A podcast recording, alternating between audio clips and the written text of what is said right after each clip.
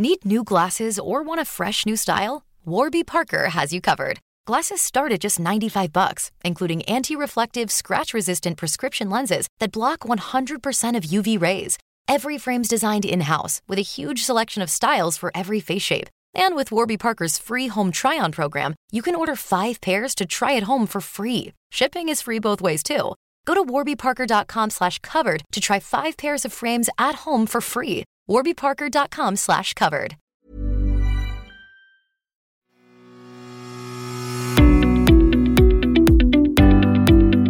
Hello, welcome to the McClifford podcast with the Irish Examiner, and you're all very welcome again this week.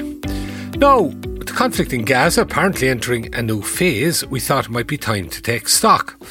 Last week, the Minister for Foreign Affairs, Micheál Martin, made a whistle-stop tour around the Middle East, and among those travelling with him was Irish Examiner political editor Elaine Loughlin. At home, there has been differing approaches to how this country is responding and should respond, particularly to the awful bombing that has rendered much of Gaza as little more than rubble and accounted for over 14,000 deaths at this stage. The government of this country appears to be more critical of Israel than any of the other EU states, but many in the opposition want the government to go further. So we've a lot of emotion, a lot of words, some might even say a lot of posturing, notwithstanding the genuine feelings of sympathy and empathy for the Palestinian people right now. And Sinn Féin has a strange conundrum on top of all that. Just recently reported that its US arm, Friends of Sinn Féin, has been extraordinarily quiet on the conflict. Presumably because maybe they're caught between stools. They're in the USA and at the same time they're part of Sinn Féin, and there'd be very differing attitudes between those two entities on the conflict as it stands. Anyway, to run the rule over all of that, we are joined now by the aforementioned Elaine Loughlin. Elaine, you're very welcome. Thanks, Mick. Elaine, we'll get to high diplomacy and what have you in a minute, but on a more basic level, a photograph of the Taoiseach while he was in Israel has kind of gone viral, and people may well have seen this on Twitter or other social media. It's been in some of the newspapers as well, including The Examiner. But it shows him pointing to a hole in the ceiling in a room in which he's standing, and he appears to be indicating the damage that was done. This, I think, was in the kibbutz in Israel. And there's been a certain amount of negative reaction to it. Some people suggesting he was kind of using a photo opportunity completely inappropriately, and others contrasting the relatively, and it is damaged, it's a rocket coming through a ceiling anyway, but compared to what's been going on in Gaza, the relatively minor damage compared to the collapse of building upon building in Gaza as a result of the Israeli bombing. Well, we have the inside track on this because Elaine Loughlin was present for that photograph, and even more than that, I believe, Elaine. Yes, Mick, and I think this is really a lesson on how, you know, we say always that a picture can paint 1,000 words, but I think in the days of social media and sharing and manipulation, a photo can really be used to paint 1,000 words that are not reflective of the reality of how that picture was taken and the context of it. And as you said, I was in the room when that picture was taken. And in fact, I'm the person who took that picture, contrary to what has been said online. And I know even I was speaking to a number of TDs and politicians in Leinster House this week who were very interested, obviously, in the trip to Israel, to the West Bank and to Egypt over a whirlwind number of days with the Taoiseach, Micheál Martin. And in speaking about this, it was noteworthy to say that one politician was commenting on Micheál Martin's trip and said, God, well, that picture that he put up on his social media, really, what was he thinking? And I had to stop them there and say, that picture did not go up on Micheál Martin's social media. I took that picture. I took it on my phone. It was a quick pic. It wasn't a posed picture. And it's in that context of, you know, images can be shared and manipulated and reshared again and again and again so many times that actually getting to the source of where it came from or how it came about can be almost impossible for especially members of the general public who are flicking through, whether it's Instagram, whether it's X or other social media platforms. And it's very easy to distort reality. And just to give you a bit of background, that picture, as I said, which was quickly taken on my iPhone and sent back to my digital desk, the Examiner's digital desk, it has to be said, with a video, which also was posted on the Irish Examiner social media channels with that picture. And the video is obviously, it gives far more context, it pans around the room, but that video has not gone viral, which is interesting in itself. And at the time, Micheál Martin had been shown the damage done by a rocket that was fired from Gaza in those attacks after the October 7th attack. It was in the town of Sderot, which is only a mile across the border from Gaza. And he was shown the fact that a bit of the missile had got stuck in the roof, essentially between the ceiling and the roof. Now, a number in the party hadn't been there when that had been pointed out, and he was then pointing this out to others who were also in that residential building, that home that was partly destroyed. And it was at that point I happened to be on the shoulder of the person that he was speaking to, directly next to him, took the quick pic with my phone. Now, when you look at it, it perhaps some may interpret it as him looking directly down the camera. Just happened that way. He certainly wasn't looking at me, wasn't really aware that I was taking the picture because, you know, there were a number of officials there, his own officials, Israeli officials, and then a small group of reporters in that home. And obviously members of the family were there as well to describe what happened on the day. And it really took off from there. And we've seen how it's been used and some would say abused online to promote certain narratives that I said really did not reflect how it was taken and the situation that it was taken in. Yeah, that's very interesting, Elaine, because like a lot of other people, and I'm even in the media, the kind of image that you're suggesting was erroneously projected there. I bought into that myself. Now, I didn't think there was anything particularly wrong with it, but it most certainly looked like a posed photograph of the tarnished making a point that he was here at the scene of some of the rockets and what have you, in a way that politicians do. It's part of their brief. But as you say, the reality was completely different. And what really goes to the heart of that, I would think, is you posted a video at the same time, but the video didn't go viral because presumably the video had a lot more context, and that would have given the true story of what was occurring rather than this, which could and has been manipulated for people's own ends. Exactly, and I suppose you can't make a meme out of a video. You can't, you know, add bits and pieces and mark up videos in the same way that you can take a picture and perhaps, you know, edit it, add a few bits and pieces to it as well and share it and pass it on. And of course, once it is passed on in that way on social media, you see how it spreads like wildfire, and perhaps explaining the context to it is almost impossible. And I think one of the criticisms as well that was being mounted in the context of sharing that picture was the fact that Micheál Martin went to Israel. As I said, he also did visit that same day the West Bank and had been to Egypt the day before. And we do know that in the context of this conflict, Egypt has a key role to play. I think Egypt is one of a few states that perhaps, if anyone is going to be able to talk to Hamas or members of Hamas, it is Egyptian officials, and they've had those type of links over the years across the border into Gaza with Hamas. So I think Micheál Martin put particular emphasis on going to Egypt and speaking to his Egyptian counterparts. But he did meet with the Israelis, and it could be said that the Israeli officials were only delighted to have a foreign minister there so they could show him around towns like Sderot. He also was brought to that kibbutz, the Be'eri kibbutz, which we know Emily Hand was last seen in. And there were pictures taken, and like mine, some of them spread wider and further than others. But he also got in the room with his Israeli counterparts and said things that they really did not want to hear. You know, he stressed the need for a humanitarian ceasefire immediately. He stressed the need for a two-state solution.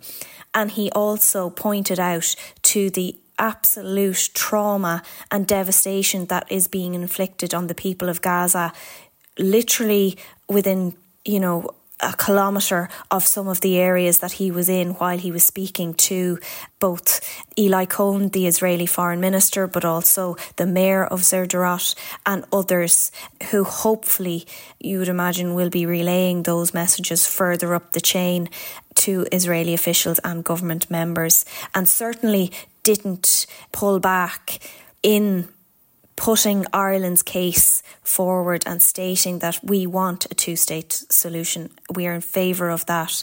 And also, as I said, pointing out the loss of life on a just an unimaginable scale now at this stage in Gaza. Yeah, and it is interesting, the week that was in it, Elaine, because there was a contrast. And the contrast was, Micheál Martin was over there, as you say. He was engaging with all sides. As you say, some people in this country, because of a general affinity to the Palestinians, and it's long-standing. But in some minds, some people want that to translate as having absolutely no engagement with the Israelis, which I'd find kind of ironic coming from this country, because the one thing we know about when you've conflict and you've sides, the one thing you need to keep doing is dialogue. You need to have some kind of peace up. Yet, that would seem to be the position of some people on what's described as the left, and you can debate what exactly the left is these days. But the contrast between that and Martin over there doing the diplomacy, making the hard yards and that kind of thing, how would you say he performed, and I mean that word in the best sense, in terms of his role as a politician, as an honest broker and that kind of thing. How would you say he performed during that trip in terms of his engagements with the various parties? Well, certainly, as I've mentioned before, that meeting with the mayor of Sderot was in a packed room in the town hall. There were about 22 officials around the boardroom, and then a number of media, including myself, got in to line the walls of what was a very stuffy wall. But there was a palpable sense of tension in that room. And the mayor started off by asking Eli Cohen, "Are these guys with us?" And that kind of set the tone. Now, Eli Cohen explained that, yes, these were the Irish officials they were coming to see and to hear. And Micheál Martin subsequently said that he was here to see and to hear and to witness some of the atrocities that went on in that October 7th Hamas attack, but equally pointed, again, as I said before, to what is going on across the border. And when you were there as well, Mick, these are communities that are very much aware of what Israel has been doing since those October 7th attacks. When you said, "Are these guys with us?" was the inference there is these people are Irish and we have a suspicion as to whether the Irish are with us, or was it a more general thing? Yes, I think that is the case. Like Israel, you know, you go back to 2021 when this Dáil came together, united, and voted to condemn the illegal annexation by Israel of parts of the West Bank. So that signal has been out there. And even long before that, I think politicians from across the political spectrum had been united in their view of what is going on in Israel and Palestine for many, many decades now, not just recent years and the conflict. So I think Ireland would have been viewed even long before the October 7th attacks as certainly pro-Palestinian in their stance. Now, I think some would argue that being pro-Palestinian doesn't mean that you are anti-Israeli or anti-Semitic. It just means that you are fighting for a people who really have been targeted and subjected to a level of, I suppose, containment in some ways over many years that Irish people just cannot agree with. Yeah, and he had engagements as well on the West Bank. And I'm just curious, did you detect anything there that people in the West Bank, Palestinians, had any sense of affinity with the Irish delegation, and the flip side of the attitudes to the Israelis, or were they just another Western country coming in here kind of thing? Well, I think that's one thing, and it's not just this most recent trip, but I think every Irish government politician that has visited Israel is always conscious that they visit the Palestinian Authority as well in the West Bank, and we make a point of that. And it was interesting as well, you know, going across that border from Jerusalem into Ramallah, we went through a very quiet, deserted crossing, it has to be said, and usually that crossing would be very busy with Palestinians, and there's about 110,000 Palestinians who have work permits to cross that border each day to go into Israel and Israeli settlements, and they work in everything from construction, they're nurses in hospitals, they're teachers in Israeli schools, and that has all stopped since October 7th. And these are people who are supporting maybe 9, 10, 11, 12 members of their family and extended family, and that's source of income has now been cut off overnight. So we are all seeing the bombardment of Gaza, and there are, you know, 400 bombs going off, or have been 400 bombs going off each day in Gaza since this started. But in the West Bank, I think the screw has been turned and tightened up a notch significantly. And I think I saw online a really good comment in recent days, and it said, while Gaza is under fire, the West Bank smoulders. And it really is a case of, you know, between cutting off a source of income through not letting Palestinians cross that border to go to work in Israel every day, through the ramping up of bulldozing houses, and also the raids that are going on in the West Bank every day. There's around 40 Israeli raids daily since October 7th. And they're on family homes, and they can go on for hours. You know, it can be entire communities that are impacted by these raids, and you know, you've seen kind of houses destroyed, you've seen cars burnt out by Israeli armed forces when they go in and carry out those raids. Yeah, you're right. It is absolutely insidious. I mean, what's going on in Gaza at the moment is a humanitarian disaster, and the constant bombing of civilians is just completely and utterly unacceptable on any human level. But what's been going on in the West Bank is nothing more than a land grab. And you have now 700,000 Israelis living in the West Bank and just taking land and moving in there, and a lot of them are religious, I don't know if fanatics is the right word to use, that believe they have some biblical connection to it. More of them are going in there for a lifestyle choice. But what they're doing more than anything is putting further away the day when you can have a genuine two-state solution, and that the West Bank could form the basis for the Palestinian state, because they're in there, they're displacing people, they're increasing their numbers. It's really insidious, and as you say, when the focus is on the far side of the country in Gaza, all that kind of stuff is going on now all the time, and that is as much the legacy of Netanyahu as anything, that kind of thing that's going on, rather than going back. And I know it's 30 years now and more before the two-state solution appeared to be the basis for a peace agreement, but it's really pushing that further out. It's really, really bad, that whole scenario. To know what's really happening, subscribe to the Irish Examiner today at irishexaminer.com/subscribe. Need new glasses or want a fresh new style? Warby Parker has you covered. Glasses start at just $95, including anti-reflective, scratch-resistant prescription lenses that block 100% of UV rays. Every frame's designed in-house, with a huge selection of styles for every face shape. And with Warby Parker's free home try-on program, you can order 5 pairs to try at home for free. Shipping is free both ways, too.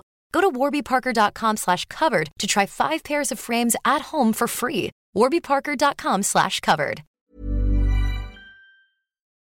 Elaine, since you came back, you'll have noticed the shenanigans in the Dáil. Well, I mean, maybe it's a bit unfair to call them shenanigans. People have genuine feelings, but I would have to say what strikes me, and I'd be just very curious about your opinion. On one side, the government are being practical, and I think, to be fair to them, are reflecting the feelings of an awful lot of people here. Yet, large sections of the opposition would appear to genuinely believe they're not going far enough and they want them to go a lot further. But were we to go to the kind of lengths that the likes of people before profit want us to go to, and Sinn Féin to a lesser degree, do we start running into trouble? Do we start negating any kind of leverage we have? And do we move away from other EU countries with which we're closely aligned? Yeah, and that's the thing. And we had this discussion, I suppose, at the outbreak of the war, Russia's attack on Ukraine, where there were calls for the expulsion of the Russian ambassador. And again, the same argument was made by the government was you have to keep these people in the room. You have to keep those communication links open. And we do have Irish citizens still in Gaza. And I think the Irish government are very conscious of that. And obviously, I think Micheál Martin has pointed to the fact that it's no coincidence that he was speaking to his Egyptian counterparts, that he was in Egypt when the first group of 23 Irish citizens crossed the border at Rafah into Egypt. And this has been the culmination of many, many weeks of phone calls, of meetings, of discussions, of diplomats talking to their counterparts in Egypt, in Israel, in the West Bank, in Qatar, in the US, across the Middle East, on a sometimes hourly basis to make sure that those Irish people were on that list initially and then got out. And obviously we do still have a small number still in Gaza, and I said, but if you cut those links with Israel, you know, at that time especially anyway, I suppose it would have made the act of getting those people out very, very difficult, if not impossible.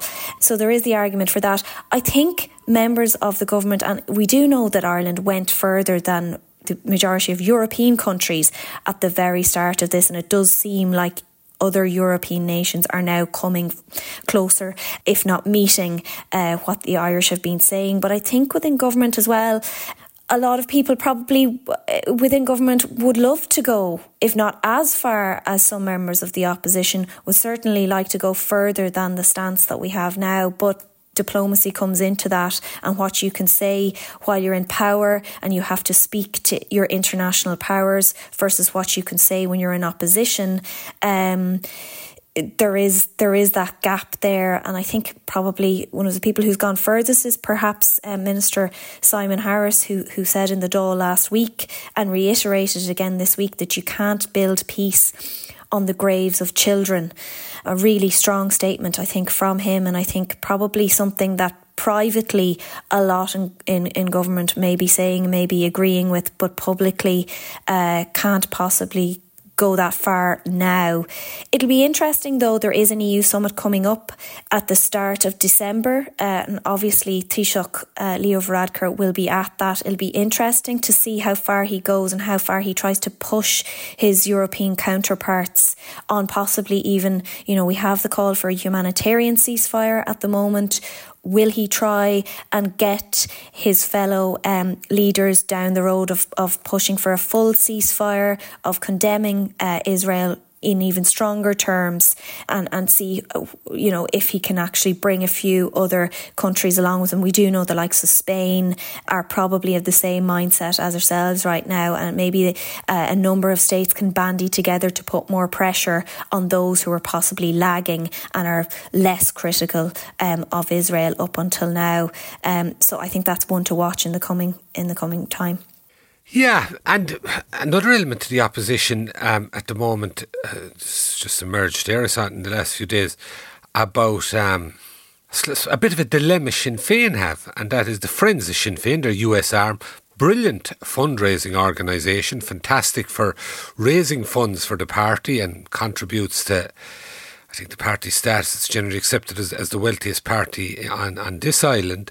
But they have been extremely quiet about the conflict, whereas the mothership, Sinn Féin here and in the Dáil and what have you, have been extremely vocal. And I was down at the Sinn Féin Ardesh, as you were yourself, and the tumultuous reception that the Palestinian ambassador got there was really a reflection of how much the Palestinian cause is there within the psyche of Sinn Féin, yet at the same time their US arm is very quiet, and you have to suspect that's largely because the kind of line that Sinn Féin have would not go down at all well in the United States. Yes, and even I suppose politically Sinn Féin are gearing up for government in Dublin after the next general election, and that's fairly clear and I think almost expected within the Sinn Féin ranks at this stage. And it was interesting at the beginning of this conflict, or this latest bout, shall we call it, that Sinn Féin stopped short of calling for the expulsion of the Israeli ambassador in Ireland. And it was only after a number of days, and we saw Mary Lou MacDonald go up to Belfast, where I think the party was under significantly more heat than down here at the time, that she then changed that and did call for the expulsion of the ambassador, and since then has been doing the same. They didn't put that in their motion last week. Sinn Féin did support another motion which did call for the expulsion, but it is worth keeping an eye on, because I think definitely Mary Lou MacDonald is looking at what is achievable if she were to be in government, and the stance that she takes now will obviously be looked at and will be compared and contrast with what she does as a future Taoiseach, if that's what happens after the next general election. Yeah, Elaine, just to go back briefly to your time over in the Middle East, and because, again, as I say, and I think it's totally accepted, the affinity we have for the Palestinians, I think it would also be fair to say, notwithstanding the awful actions of the Israeli Defence Forces at the moment, but I just wonder, do we in this country have any appreciation of the psyche of the Israelis? And from where we're looking, they look like they're just hate the Palestinians and they're out to, people use the phrase genocide a lot. But I get the impression that a mentality that's there, particularly since October the 8th, is one whereby in their minds, they're back to the centuries of pogroms and what have you, and Hamas quite obviously have stated blindly they're out to wipe Israel off the face of the earth, notwithstanding their complete inability to do so militarily. But I get the impression that the Israelis, their emotions are so high at the moment because of October 7th that they don't see what's going on in Gaza through the same kind of eyes that we do. Do you have any kind of insight in that from your time over there? Yeah, and I think you're probably right there. There is that kind of memory and trauma that has been handed down through the generations amongst Israelis. But I think one thing that has been said by the Taoiseach here in the Dáil this week is he fears that they're now blinded by hate. And it definitely struck me when we were in that kibbutz, the Be'eri kibbutz, and the Taoiseach that was being shown around family homes that have been left there after being firebombed, and you know, you see a child's comb on the floor, you see the remnants of dinner on the table, and these are families that are not coming back because they were taken out, and this was an atrocity, and then many of them are still being held hostage in Gaza. So there is that real trauma, and it's visceral. But at the same time, as we were being told about that day by a number of survivors who managed to get into safe rooms and lock themselves away for hours before the IDF came eventually to get them out, they were telling us about the trauma, and Micheál Martin was shown pictures as well of the devastation and the aftermath. There were bombs going off across the border, and they were so close that you could feel the ground tremble underneath.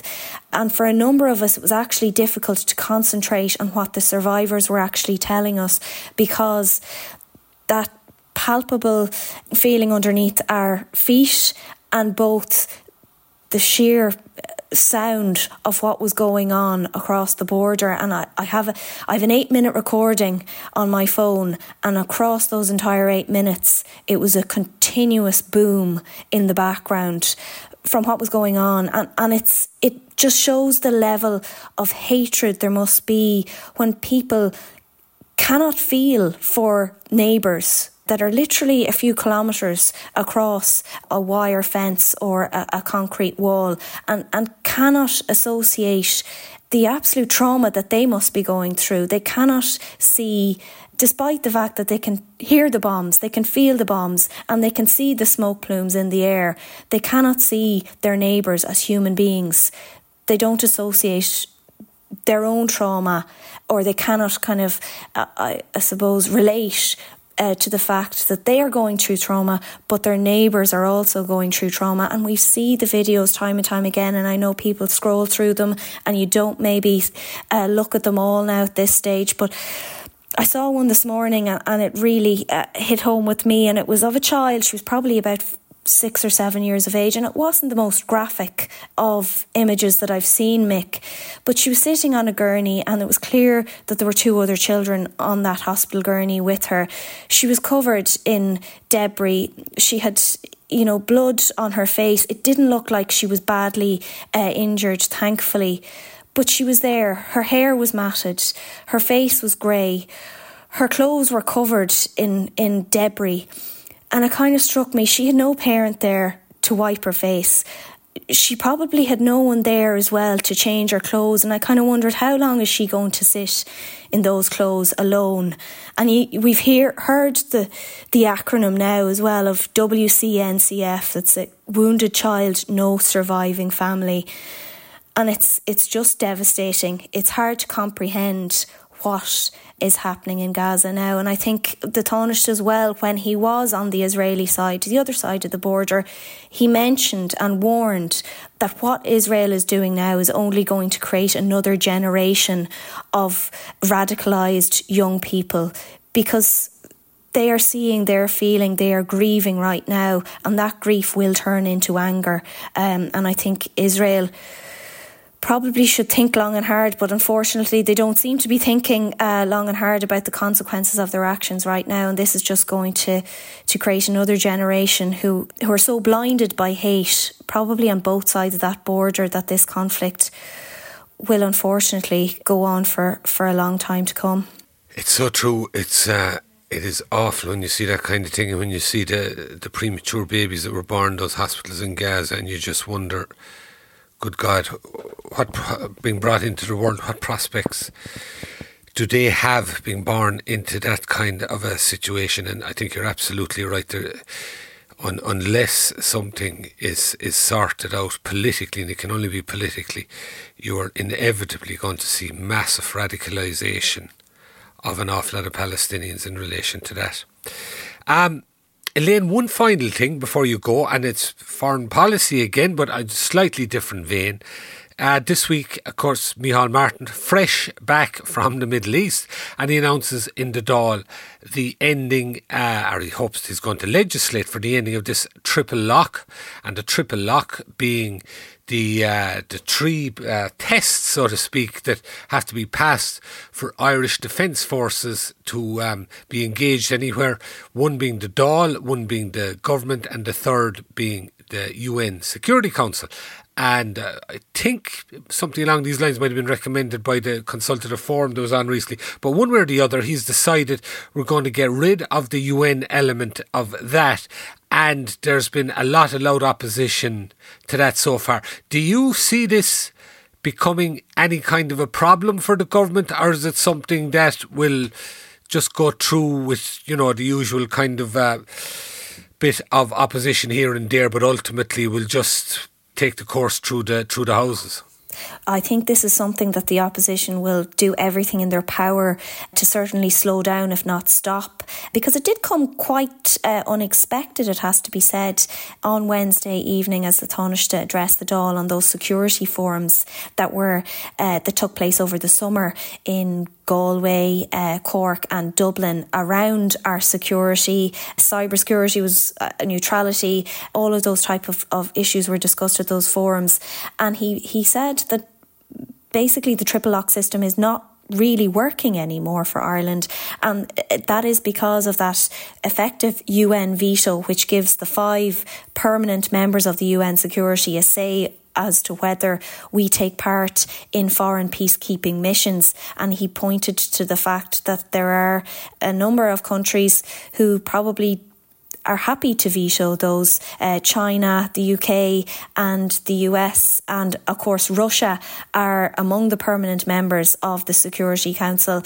And also the Taoiseach pointed out in the Dáil that it took 6 weeks for that Security Council to make a statement and call for a humanitarian ceasefire in Gaza. So I think there are a lot of things that need to be sorted out with the UN Security Council, but whether or not removing the triple lock is the way to do that, or is the way to respond to that. I think the opposition will be very, very vehemently against doing that, and it really remains to be seen how far the government want to push on this. The Taoiseach did say that he's already got his officials in the Department of Defence to start drafting this legislation. So it seems to be something that they want to get done in the short time now that they have left in government and get over the line. Yeah, it'll be interesting to see how it advances, and I suppose in some ways what it is a nuanced approach to something being brought in or being attempted at a time when so much of politics is seen in tribal fashion or is in black and white, and as a result could well run into some trouble, but something we'll definitely keep an eye on. Elaine, listen, thanks very much for joining us today. Thanks, Mick. That's Elaine Loughlin, folks, Irish Examiner, political editor, and you can read her column every Saturday in the Irish Examiner. Thanks to Elaine. Thanks also, as always, to JJ Fernan, our engineer. Thank you for listening. Stay with us. We'll be back again next week. Take it easy.